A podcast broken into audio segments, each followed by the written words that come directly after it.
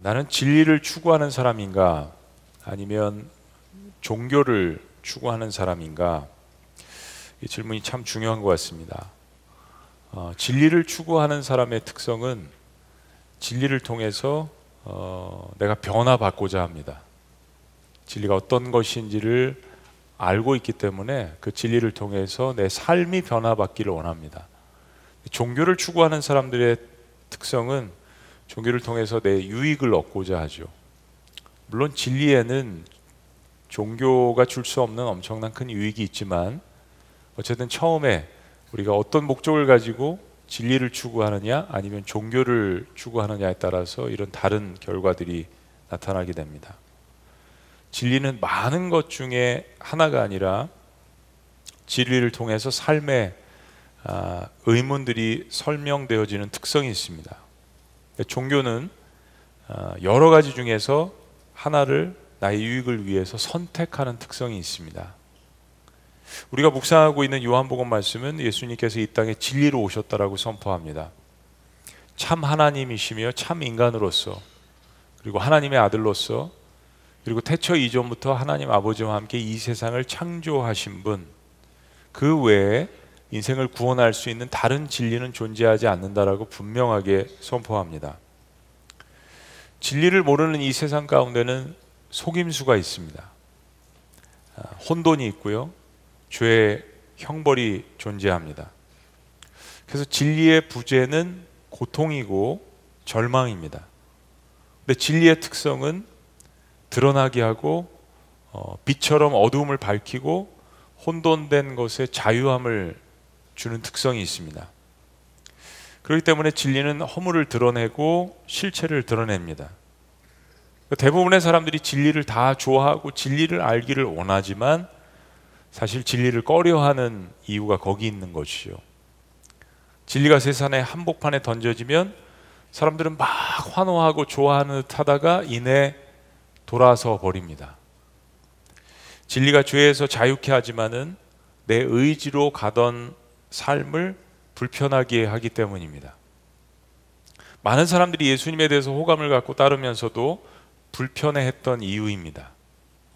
예수님 좋은데 호감을 갖는데 예수님 막 따르다가 깊이 가다 보니까 불편함을 느끼게 되는 부분이 반드시 어느 시점인가에서는 신앙생활 하다가 존재합니다. 진리신 예수님께서 진리를 말씀하실 때마다 사람들이 논쟁하게 된 이유 가운데 하나입니다. 예수님에 대해서 놀라움을 표하던 사람들이 시간이 지남에 따라서 예수님의 정체성에 대해서 막 안절부절하기 시작합니다. 이게 뭐지? 이게 누구지? 이 말씀이 이게 어떤 말씀이지? 극렬하게 의견이 나누어지기도 했습니다. 진리가 세상 한복판에 던져지기 시작하니까 사람들은 생각하기 시작했습니다. 고민하기 시작했습니다. 과연 나사렛 예수가 하나님께서 이 땅에 보내신 메시아인가를 진지하게 고민합니다. 요한복음은 땅에서 선포된 이 하늘의 진리에 대한 사람들의 반응들을 적나라하게 기록을 합니다. 아주 각기 다른 여러 가지 부류의 반응들을 우리가 보았지만 오늘 말씀 가운데 또 나타나 있고요. 그리고 앞으로 요한복음에서 계속해서 진리를 대하는 사람들의 반응을 보게 되실 것입니다. 오늘 본문에도 예수님께서 어김없이 진리를 선포하십니다. 때는 초막절인데요. 장막절이라고 할 수도 있고요. 우리가 느헤미야 강해에서 어, 느헤미야 8장 가운데 봤던 그런 절기 맞습니다. 초막절은 하나님께서 광야에서 40년간 이스라엘 백성들을 어떻게 먹이시고 입히셨는지를 기념하고 감사하는 절기입니다.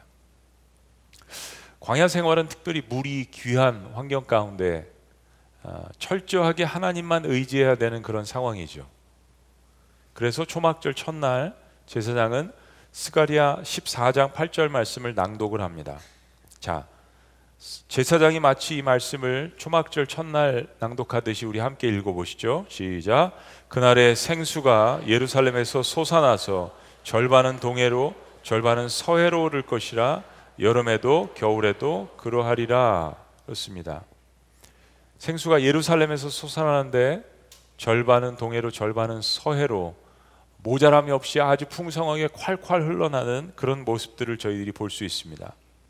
제사장은 절기 중 마지막 날인 채 8일을 제어하고 7일 동안 매일 큰 금그릇에 물을 담아서 성전 앞에 바위가 있는데 그 바위에다 물을 쏟아붓는 그 예식을 거행을 합니다.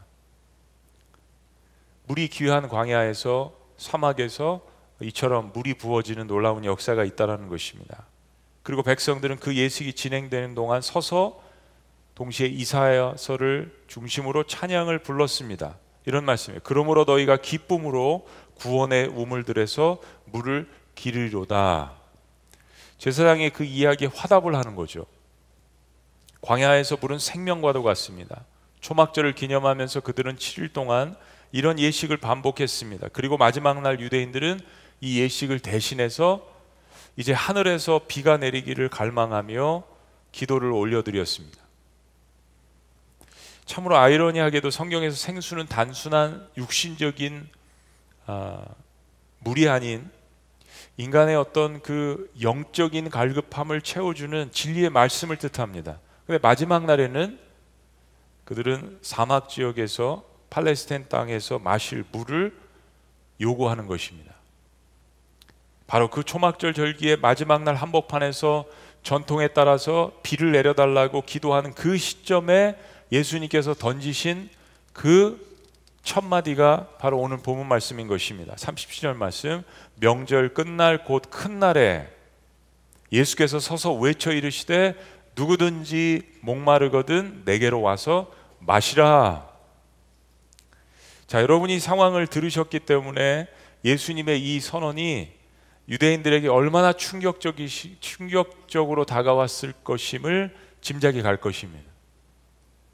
초막절 뭐 나뭇가지를 가져다가 텐트를 만들어서 40년 광야 생활한 것 감사함으로 기념함과 동시에 광야에서 물이 귀하니까 그 물에 대한 이야기를 8일 동안 계속하면서 마지막 날 비를 내려달라고 하나님 앞에 기도하는 그 시점의 한복판에 그 절기를 지금 기념하고 있는데 주님께서 하시는 이 말씀이 누구든지 목마르거든 내게로 와서 마시라.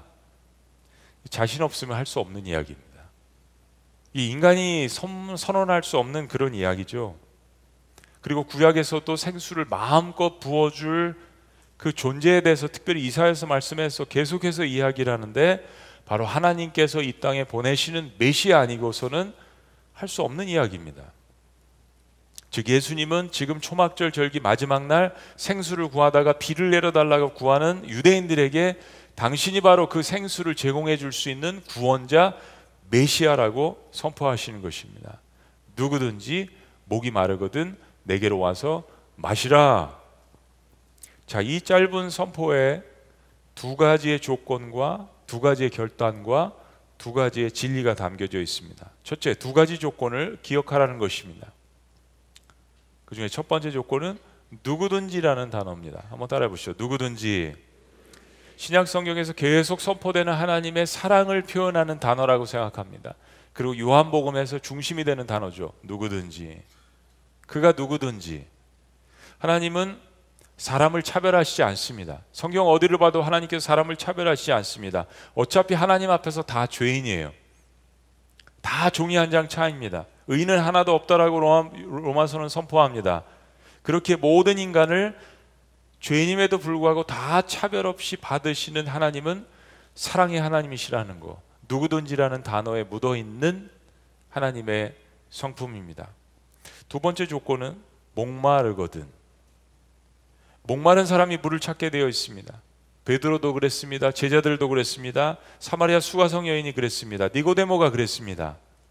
하나님의 구원은 누구에게나 선포되고 누구에게나 해당되지만 목마른 사람만 그 선포되어지는 구원의 물을 마실 수가 있습니다.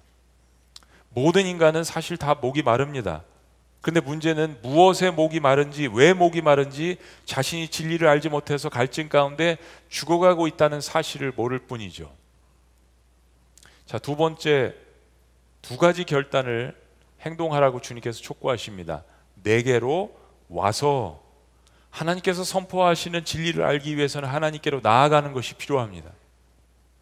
예수님께서는 주님께로 나오는 어떤 사람이라도 거부하지 않으셨습니다. 그런데 하나님을 찾는 자들에게는 이 믿음이 필요합니다. 나아가는 것입니다. 앞으로 나아가는 것입니다. 두 번째 주님께서 결단을 촉구하시는 행동의 말씀은 마시라라는 것입니다. 이제 결단이 필요하죠. 생수를 받아들였다면 마셔야 합니다. 우리는 세상에서 유혹하는 가짜 생수를 많이 마셔보았습니다. 거기에는 온갖 오물과 쓰레기들 그리고 때로는 독극물들과 마약이 들어 있습니다. 계속해서 우리를 중독시키고 갈증을 일으키게 하는 그러한 요소들이 들어 있죠. 근데 역설적이게도 그런 가짜 생수를 마시고 인생의 쓴맛을 경험해 본 적이 있는 사람들이 더욱더 갈증이 있기 때문에 오히려 용기 있게 진리를 마시는데 그 경험이 도움이 되기도 합니다. 어차피 세상에 온갖 쓰레기가 담겨져 있는 그런 물들을 마셔보았기 때문에 진리가 선포되어질 때 그 진리에 대한 물을 마시는 용기가 생기기도 합니다. 가짜 생수도 마시면서 쓴맛도 보았는데 왜 진짜 생수를 손에 쥐고도 마시지 않겠습니까?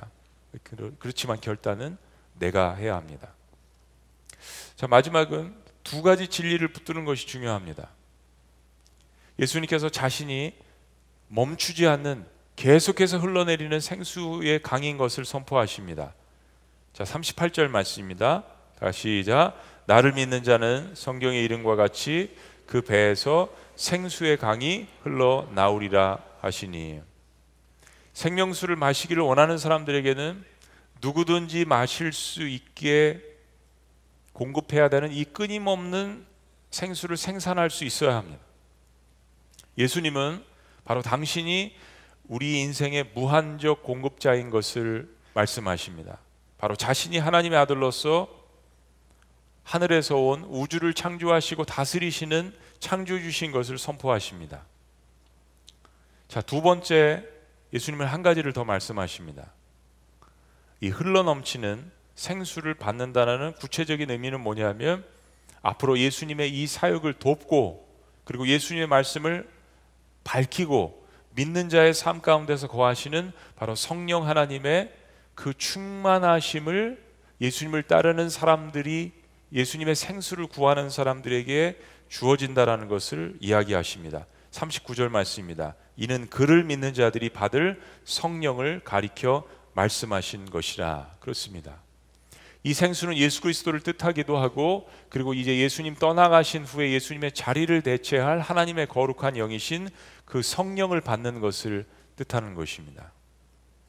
자, 예수님께서 다시 한번 자신이 누구신지 자신에 대해서 궁금해하는 사람들에게 자신의 정체를 밝히십니다.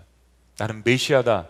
하나님이 보내시는 구원자다. 하나님의 아들이다. 생수로서 모든 목마른 영혼들에게 채워주시는 바로 그분 메시아이신 것을 분명하게 선포하십니다.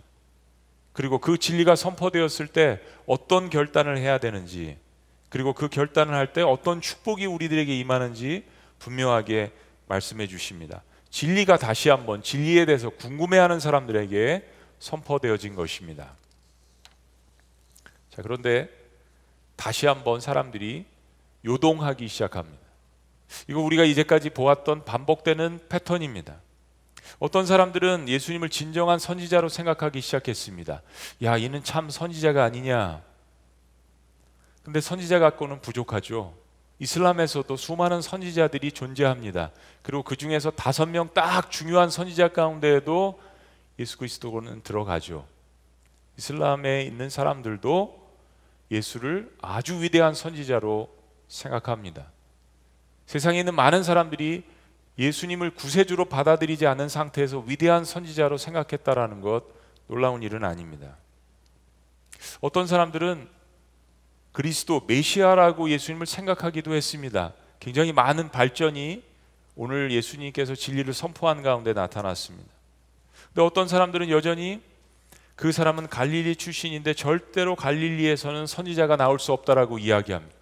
야 갈릴리 같은 촌동네에서 무슨 선지자가 나오냐 무슨 메시아가 나와 그러자 어떤 사람들이 구약 성경의 말씀을 인용을 하면서 막장구를 칩니다 42절 말씀 성경에 이르기를 그리스도는 다윗의 씨로 또 다윗이 살던 마을 베들레헴에서 나오리라 하지 아니하였느냐. 굉장히 많은 발전입니다. 성경을 정확하게 인용을 했습니다.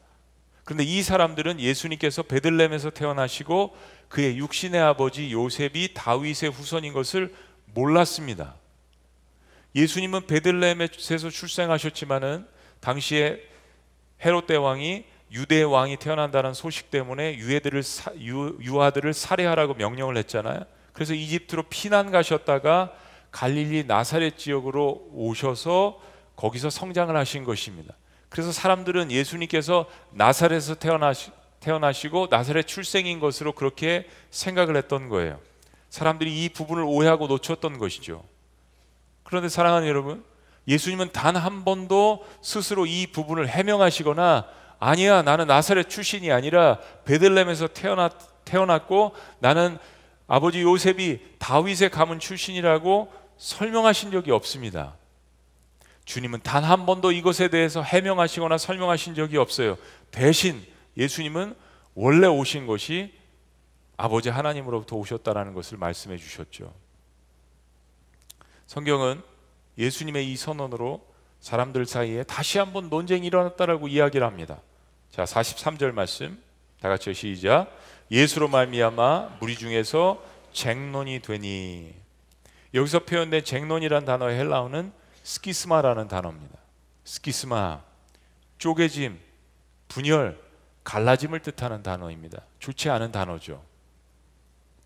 예수님께서 진리를 선포하실 때마다 스키스마 쟁론이 일어났습니다. 사람들의 마음이 갈라졌습니다. 쪼개졌습니다. 분쟁이 일어났습니다. 앞으로도 계속해서 요한복음 이 말씀 가운데는 예수님께서 진리를 선포할 때마다 사람들의 마음이 분쟁 가운데 있는 것을 저희들이 바라보게 됩니다. 어, 이상하다. 예수님은 하나님의 아들로서 사랑의 하나님이신데 사람들이 마음이 갈라져 있는 것을 하나가 되게 하시는 분인데 그런 기도도 앞으로 하실 것인데 하나님 아버지 우리도 하나인 것처럼 저들도 하나가 되게 해주세요. 그런데 왜 예수님께서 말씀을 선포하실 때마다 사람들의 마음이 갈라졌지? 스키스마 굉장히 강력한 헬라어 단어인데 단순히 갈라지는 것이 아니라 쪼개졌다. 사람들이 두 갈래로 완전히 쪼개졌다. 사랑하는 여러분, 진리의 특성은 사람들로 하여금 반응하게 합니다. 근데 사람들의 반응이 각각 다르죠. 똑같은 시간에 똑같은 장소에서 똑같은 진리의 말씀이 선포되는데 누구는 아멘하고 누구는 화를 내기도 합니다. 누구는 은혜를 받았다라고 이야기하기도 하고 누구는 상처를 받았다라고 이야기하기도 합니다. 누구는 화를 내기도 하고 누구는 회개하기도 합니다. 누구는 부끄러움을 느끼기도 하고 누구는 혼돈된다라고 이야기하기도 합니다. 진리가 죄로 물들고 탐욕으로 얼룩진 인생의 그 한복판에 진리의 말씀이 선포될 때 사실 이것은 당연한 것입니다. 빛이 어둠에 비칠 때와 똑같은 현상입니다. 여러분 극장에 들어가셔서 두 시간만 그 어두컴컴한데 영화를 보시고 나오신다면 우리가 햇볕을 좋아하지만 그 햇볕에 반응하는 우리의 육신의 눈은 굉장히 불편함을 갖습니다. 우리가 블레싱 전도 집회 초청을 하는 사람들에게도 동일한 현상이 일어나게 될 것입니다. 그러나 그것은 지극히 자연, 스러운 현상입니다. 진리가 선포되어지기 때문에 그렇습니다. 내가 진리를 받아들이기 전까지는 예수님은 내 삶 가운데 논쟁자로서 존재하셨던 것입니다. 내 삶의 한복판에 묵직한 질문들을 던져주십니다. 너 왜 그래? 왜 그렇게 살아? 그게 인생의 정말 목적이라고 생각하는 것이야? 삶이 정말 그런 것이라고 그게 절대 가치관이라고 생각하고 사는 것이야? 인생의 끝은 어떻게 될 것인데? 주님은 우리의 삶의 한복판에 이제까지 한 번도 질문해 보지 않았던 묵직한 질문들을 해내실 것입니다. 이제까지의 내 삶을 고민하게 만드실 것입니다. 앞으로의 미래도 고민하게 만드실 것입니다. 한 번도 생각해 보지 않았던 그러한 질문들을 내 마음 가운데 가지게 될 것입니다. 그리고 그런 묵직한 질문들의 한복판에서 나도 질문합니다. 따지게 될 것입니다. 항변할 것입니다. 논쟁도 하게 될 것입니다. 하나님 왜 나 같은 인생을 이렇게 이런 가운데 태어나게 하셨나요? 정말 하나님이 존재하신다면 하나님 왜 제가 이렇게 끊임없이 기도하는데 침묵하십니까? 왜 이런 고난 가운데 고난의 터널 가운데 하나님께서 계속 놔두시는 거죠? 질문하고 항쟁하고 따지기도 하고 하나님이 정말 당신이 나를 구원하러 이 땅에 오신 하나님 맞으십니까? 소리도 지를 것입니다. 왜 지금 이 상황에서 나를 빨리 구원해내지 않냐고 하나님 앞에 사태질을 할 수도 있을 것입니다. 바로 그겁니다. 내 인생이 목마른 것을 인정하는 시간이 필요합니다. 주님과 대화하기도 하고 주님과 사겨 나가기도 하면서 아, 내 인생이 이렇게 부족하고 한계가 있는 인간이고 내가 정말 목이 마른 인생이구나 라는 것을 인정하고 깨닫는 시간이 필요합니다. 종교인은 절대 그러지 않습니다. 그냥 편안하게 앉았다가 편안한 도덕적인 말씀 듣고 편안하게 돌아가면 그뿐입니다. 그러나 진리는 그런 특성이 없습니다. 진리는 불편하게 만듭니다. 진리이기 때문에 파고드는 것입니다. 살리려고 아픈 부분을 드러나게 하실 때가 있습니다. 그리고 주님은 논쟁자로서 제 삶 가운데 딱 존재하십니다. 살아있기 때문에 그렇습니다. 죽은 종교는 그러한 논쟁을 할 필요도 없는 것입니다. 스키스타, 분열, 찢어짐, 깨짐, 갈라짐. 그러나 그 스키스마 한복판에 상처가 나서 주님 아파요. 상처가 나고 쪼개지고 울고 있는 그 인생에게 하나님께서 다가오셔서 부어주시는 것이 있습니다. 바로 말씀하시는 생수죠. 누구든지 목마른 자들아 내게로 와서 마시라. 바로 그 예수 그리스도의 살과 피를 그 상처난 자리에 부어 주시는 것입니다. 채우시는 것입니다. 스키스마 깨어지고 쪼개져서 아프냐? 나도 아프다. 나도, 너, 나도 너를 위해서 스키스마 십자가에서 쪼개지실 것이라고 말씀하시는 것입니다. 그렇습니다. 스키스마의 뜻처럼 인간의 논쟁과 인간의 화와 폭력으로 인해서 예수님이 십자가에서 갈라지시고 쪼개지실 것입니다. 오래전에 하나님께서 아브라함을 부르셔서 송아지에 각을 뜨게 하시고 둘을 쪼개신 것처럼 창세기 15장의 그 말씀처럼 예언처럼 정확하게 예수 그리스도는 십자가에서 쪼개지실 것입니다. 인간의 폭력과 인간의 판단과 인간의 죄 때문에 스키스마 하나님의 아들이 십자가에서 쪼개지시고 갈라지시고 그렇게 상처를 받으실 것입니다. 그러나 예수님의 스키스마는 우리를 살려 살리시는 찢기심이고 우리를 살리시는 쪼개짐이신데 인간의 스키스마는 서로를 죽이고 서로가 갈라지고 서로가 논쟁하고 스스로 멸망하는 스키스마죠. 무리들 중에 바리새인들이 예수님을 잡으라고 보낸 군졸 군졸들 사병들이 있었습니다. 근데 바로 예수님의 이런 이유 때문에 예수님 앞에 손을 댈 수가 없었습니다. 44절 말씀. 그 중에는 그를 잡고자 하는 자들도 있으나 손을 대는 자가 없었더라. 아래 사람들이 대세상들과 바리새인들에게 오니 그들이 묻되 어찌하여 잡아오지 않았느냐? 너희를 잡아오려고 돈을 주고 고용을 했는데 어찌하여 그를 잡아오지 않았느냐? 자 이 군졸들의 말을 보세요. 46절. 아래 사람들이 대답하되 그 사람이 말하는 것처럼 말한 사람은 이때까지 본 적이 없었나이다 이때까지 우리가 살면서 그런 말씀은 들어본 적이 없습니다. 스키스마 그 논쟁의 한복판에서 진리를 느끼는 사람들이 있었습니다. 바리새인들이 아니었습니다. 사두개인들이 아니었어요. 제사장들이 아니었습니다. 너무나도 역설적이게도 예수님을 잡으러 심부름 받아서 부름 받은 사람들이었습니다. 참 이런 장면이 사복음서에 많이 나타납니다. 직접 현장에서 예수 그리스도를 겪어본 사람들이었습니다. 그들의 고백은 이제까지 이런 말들을 들어본 적이 없는데요. 우리가 어떻게 그 사람을 잡아옵니까?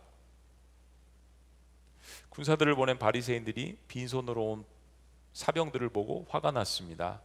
그래서 이렇게 이야기합니다. 다 같이요. 시작.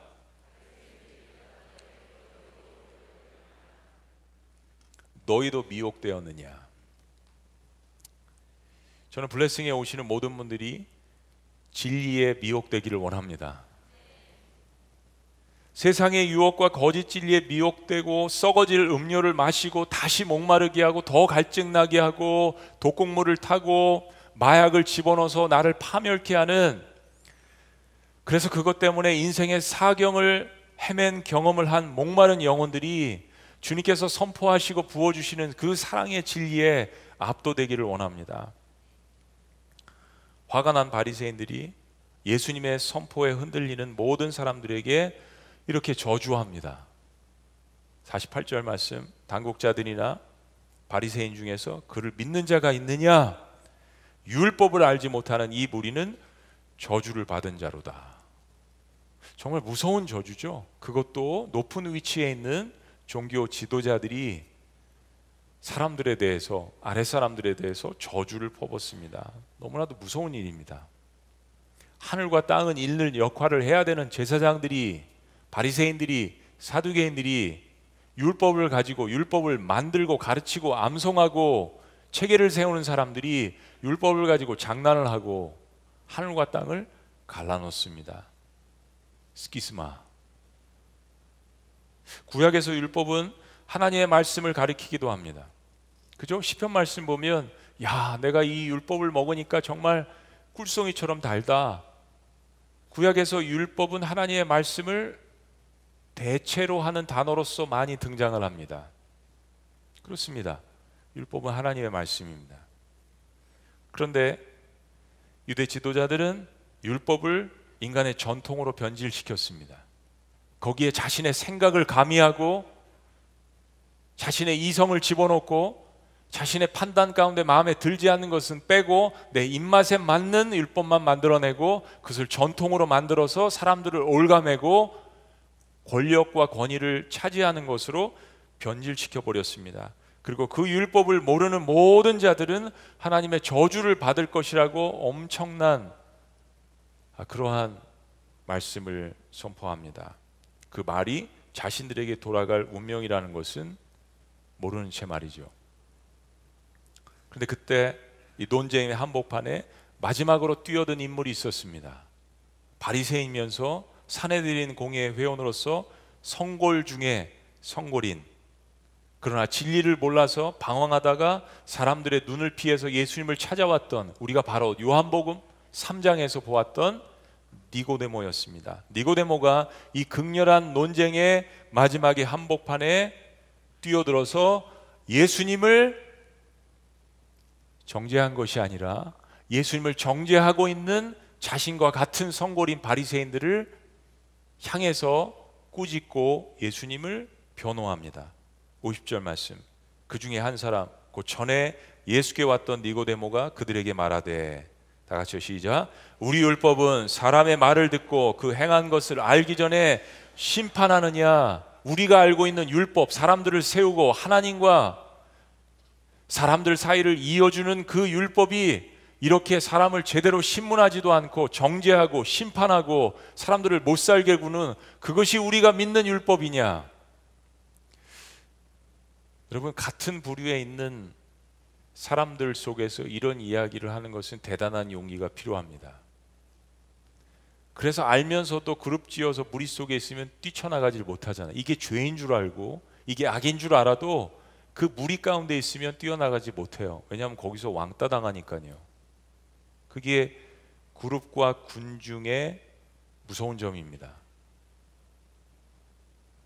그런데 바리새인이었던 그리고 단순한 바리새인이 아니라 유대 전체를 이끌어 나가는 사내들인 공예 종교, 국, 종교 국회의원인 바리새인 중에서도 뛰어난 니고데모는 그 모든 논쟁의 한복판에서 거기에 유대인들과 모든 종교 지도자들과 예수님 있는 논쟁의 한복판에서 예수님을 변호합니다. 그도 역시 예수님과 논쟁하기 위해서 진리가 궁금해서 그러나 한때는 사람들의 눈이 두려워서 밤에 예수님을 찾아가서 도대체 뭐가 진리예요, 예수님? 라비어 말씀해 주세요. 뭐 어떻게 하면 거듭나는 거예요? 주님과 함께 사실은 작은 논쟁을 벌였잖아요. 그리고 우리는 참 궁금했어요. 그렇게 예수님과 질문하고 논쟁했던 사실 예수님이 더 논쟁을 많이 하시고 야단도 많이 치셨죠. 네가 이스라엘 율법사로서 네가 전통을 알고 율법을 만들고 말씀을 가르치면서 어떻게 한 마디도 이 진리를 이해하지 못하냐? 하나님이 너를 이처럼 사랑하사 내가 너를 위해서 스키스마 십자가에서 쪼개질 거야. 하나님이 세상을 니고데모야 너를 이처럼 사랑하사 독생자를 주셨으니 이는 저를 믿는 자마다 그가 누구든지 whoever believes in him 멸망치 않고 영생을 얻을 것이야. 니고데모에게 선포하신 말씀이죠. 그리고 우리는 참 궁금했어요. 그 니고데모가 어디 갔나? 그리고 니고데모가 이 말씀을 듣고 예수님을 영접했다라는 이야기가 성경에 없습니다. 그런데 오늘 이 논쟁의 한복판에서 또 다른 스키스마 예수님의 절대절명의 이 위기 앞에서 바로 나타나서 예수님을 정죄하지 않고 예수님을 변호한 인물 그가 바로 니고데모였습니다. 이게 믿음의 과정이죠. 숨어 있는 제자죠. 그리고 나중에는 지금 이야기할까요? 니고데모가 어떻게 했는지? 드라마 미리 얘기하면 안 되죠. 사랑하는 여러분, 베드로처럼 예수님 딱 만나고 말씀 들어보니까 이거 분명히 하나님의 아들이요. 주님 저는 죄인입니다. 그 자리에서 무릎 꿇고 다 버리고 주를 쫓은 사람들도 있지만 니고데모처럼 용기가 없어서 아리마떼 사람 요셉처럼 숨어 있는 제자들 멀리서 쫓아다니면서 짝사랑하고 멀리서 하나님 말씀 받아 적다가 이런 논쟁의 한복판에 뛰어들어서 예수님을 변호하면서 자신의 믿음이 자라가고 있었던 사람들도 있습니다. 참으로 여러 부류의 사람들이 예수님과 논쟁했습니다. 내게로 오라. 누구든지 목마르거든 생수를 마셔라. 나와 변론하자. 이번 2022년 블레싱에 많은 사람들이 오시겠죠. 근데 무엇에 목이 말라서 왔는지 그리고 무엇 때문에 목이 마른지 모르시는 분들이 이 자리에 초청을 받는 겁니다. 우리는 그들을 VIP, very important person, 가장 소중한 사람이라고 명명했습니다. 그리고 지난 1년간 그들을 진리이신 예수님 앞으로 인도하기 위해서 눈물로 기도했습니다. 여러분들은 지난 한 달 동안 12,000명 이상이나 되는 사람들을 VIP로 작정하고 써서 내셨어요. 아마 이제 2주 남았는데 더 써서 내실 거예요. 12,000명. 여러분들을 격려하기를 원합니다. 그 격려 중에 하나가 뭐냐면 결과는 하나님 앞에 맡기시라는 거예요. 그 만 명이 넘는 VIP 가운데서 통상 통계를 보면 수천 명 정도가 축제 기간 동안 교회를 방문하실 것입니다. 그리고 지난 2년 동안은 온라인으로도 예배를 드리셨어요. 우리의 블레싱은 우리 입장에서 보면 마치 아까 말씀드린 것처럼 유대인들의 초막절과 같은 축제입니다. 우리는 하나님의 은혜를 알잖아요. 그래서 광야에서 인생길에서 우리를 어떻게 먹이시고 입히셨는지 알기 때문에 우리는 축제하는 거예요. 그러나 니에미아서 말씀처럼 수문학 광장에 모였던 이스라엘 백성들에게 선포하신 하나님의 말씀 초막절 절기에 너희만 즐거워하지 말고 미처 음식을 준비하지 못한 사람들과 같이 음식을 나누라. 우리는 우리가 먹었던 그 진리의 말씀의 음식을 초청해서 나누는 거예요. 우리의 블레싱은 그런 의미에서 초막절 절기입니다. 타는 심정으로 목이 말라 생수를 갈구하는 사람들을 이 자리에 초청하는 것이에요. 통계로 보면 그렇게 현장에 초청된 사람들 가운데 3분의 1 정도는 예수님을 개인의 삶의 구세주로 영접 하셨습니다. 현장에 나오게 되면 그만큼 확률이 더 높아지게 되는 것입니다. 정말 놀라운 일입니다. 분명 니고데모와 같이 진리에 목말라 하는 사람들이 있을 거예요. 바리새인들이 보낸 군주들처럼 진리에 수긍하는 사람들이 있을 것입니다. 예수님을 하나님의 아들로 즉각적으로 알아보는 사람들이 있을 거예요. 그러나 세 번 왔던 사람도 있을 것입니다. 다섯 번 왔는데 아직도 긴가민가 아직 주님과 논쟁하고 따지고 그러시는 분들도 있을 거예요. 열 번째 만에 예수님을 영접하신 분들도 있을 것입니다. 그러나 VIP가 또한 교회를 방문하지 못했다고 해서 실망하지 마시길 바랍니다. 여러분들께서 리스트에 올린 사람들 중에는 단 한 번도 누군가의 초청을 받아본 적이 없는 사람들이 있을 것입니다. 여러분들이 리스트에 올린 사람들 가운데는 단 한 번도 누군가에게 눈물의 기도를 받아본 적이 없는 사람들이 있을 것입니다. 하나님께서 그들을 위해서 울라고 우리를 붙여주신 것이죠. 그 한 번의 눈물로 해결이 되지 않는 상처가 깊은 인생이 있을 것입니다. 아직도 주님과 계속해서 논쟁하고 싶고 따지고 싶고 물어보고 싶고 도망가고 싶고 얼마나 많은 눈물을 옆에서 흘려야 할지 하나님만이 알고 계시죠.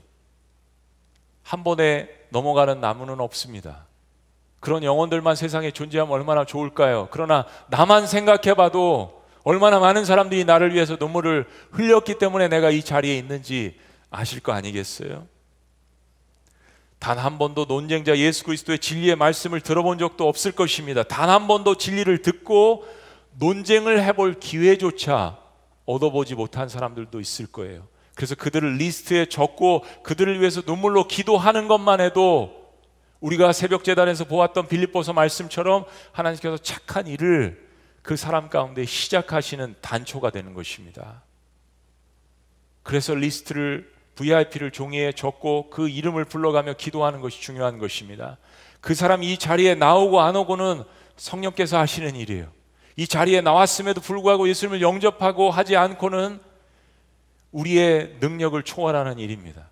어떻게 인간의 언어 한마디가 우리가 준비한 축제가 연예인들 등의 간증이 사람들의 마음을 다 바꿔놓을 수는 없는 것이에요. 심령을 바꿔놓는 것은 하나님의 역사입니다. 우리가 하는 것은 그들을 위해서 기도하는 것이에요. 사랑으로 섬기는 것입니다. 리스트에 적어놓고 하나님 앞에 올려드리는 것이에요. 하나님은 그 일 시작부터 기뻐하신다는 것입니다. VIP들이 논쟁자 예수 그리스도가 내 삶의 주인인 것을 발견할 수 있도록 눈물로 기도하는 일, 그 일을 하나님께서 기뻐하신다는 것입니다. 얼마나 많은 사람들이 이 복음을 듣기를 원하고 있습니까? 얼마나 많은 사람들이 생수를 벌컥벌컥 마시기를 원하고 기다리고 있을까요? 얼마나 많은 사람들이 나의 눈물의 기도를 받기를 원할까요? 그러나 무엇에 목마른지, 무엇을 마셔야 할지, 뭐를 가지고 인생 가운데 논쟁을 해야 할지 조차 알지 못하는 사람들이 있다라는 그 생각 하나만으로도 우리는 한 영혼을 주님께로 인도하며 기도하게 될 것입니다. 논쟁자 예수 그리스도. 그러나 그분과 논쟁하면 인생의 문제가 해결되고 나의 삶 가운데 이 세상 가운데 마셔보지 못한 그 진리의 생수를 마실 수 있다라는 확신 가운데 기도하시고 나아가시기를 주 이름으로 축복합니다. 기도하시겠습니다.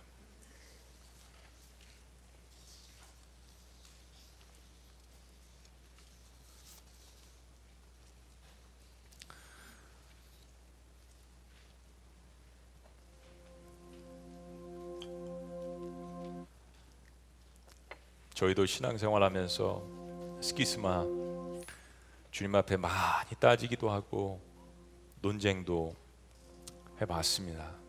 꼭 나쁜 것은 아니죠.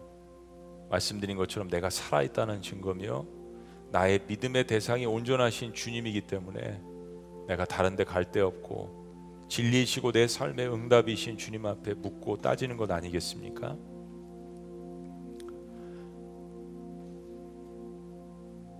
그러다 보면 그 진리이신 주님과 친해지고 또 주님의 본심을 알게 되고 그분의 사랑을 깨닫게 되고 답을 얻게 되고 내 삶이 치유되는 것들을 저희들이 경험하는 것입니다. 그것이 신앙생활입니다. 목마른 자들아 내게로 오라 와서 마시라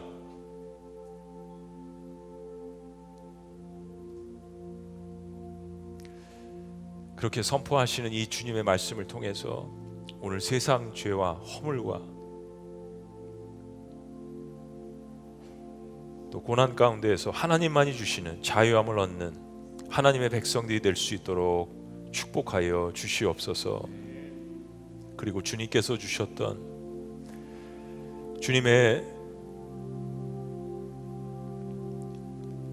그 살과 피를 통해서 주셨던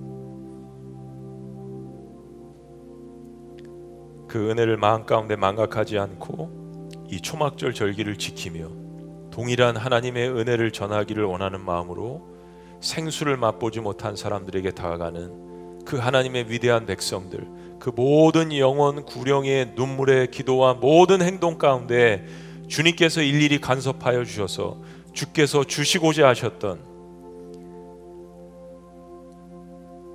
그 성령의 충만한 역사를 통하여서 한 영혼을 구원하는 놀라운 기쁨들을 맛볼 수 있도록 주님께서 축복하여 주시옵소서. 우리 인생의 생수이신 진리이신 놀라우신 이름 예수 그리스도의 이름으로 감사하며 기도합나이다. 아멘. 아멘. 아멘. 우리 자리에서 일어나시겠습니다.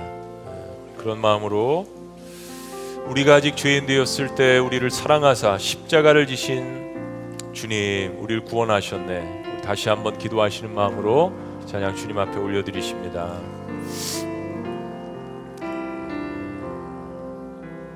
우리가 아직 죄인 되었을 때에 우리를 사랑하사 십자가를 지신 주 우리 구원하셨네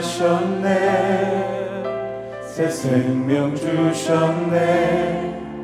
우리 향한 아버지 사랑 확증하셨네. 다시 한번 고백합니다. 우리가 아직 죄인 되었을 때.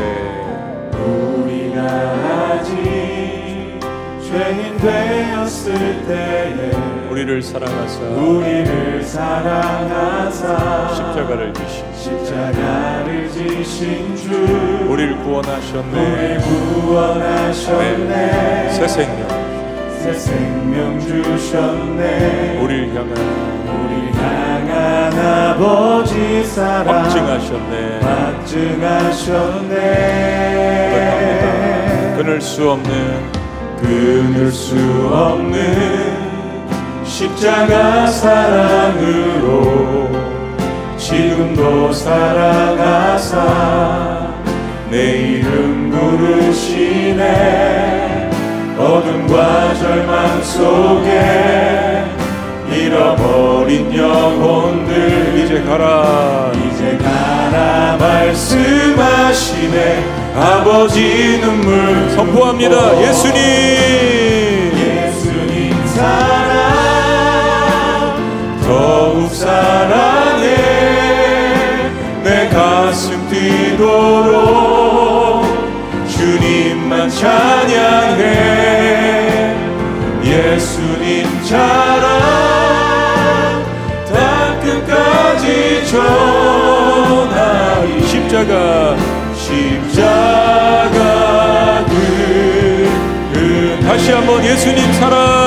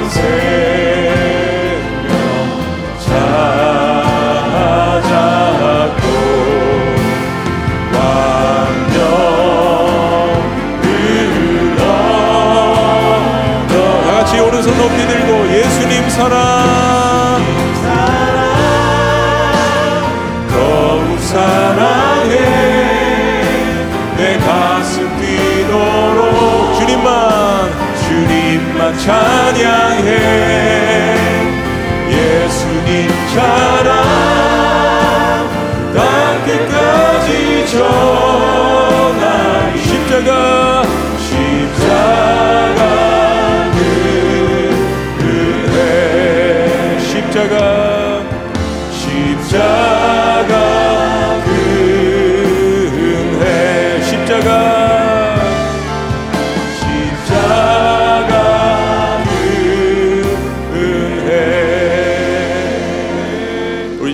오른손을 드시고 그런 마음으로 우리 한번 기도하셨으면 좋겠습니다. 내 사랑하는 가족들을 위해서 10년 기도했습니다.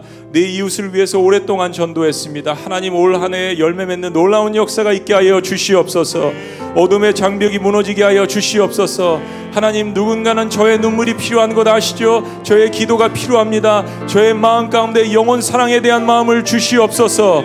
우리 다 같이 다시 한번 주님 앞에 기도하길 원합니다. 주여 한번 외치시고 기도합니다. 주여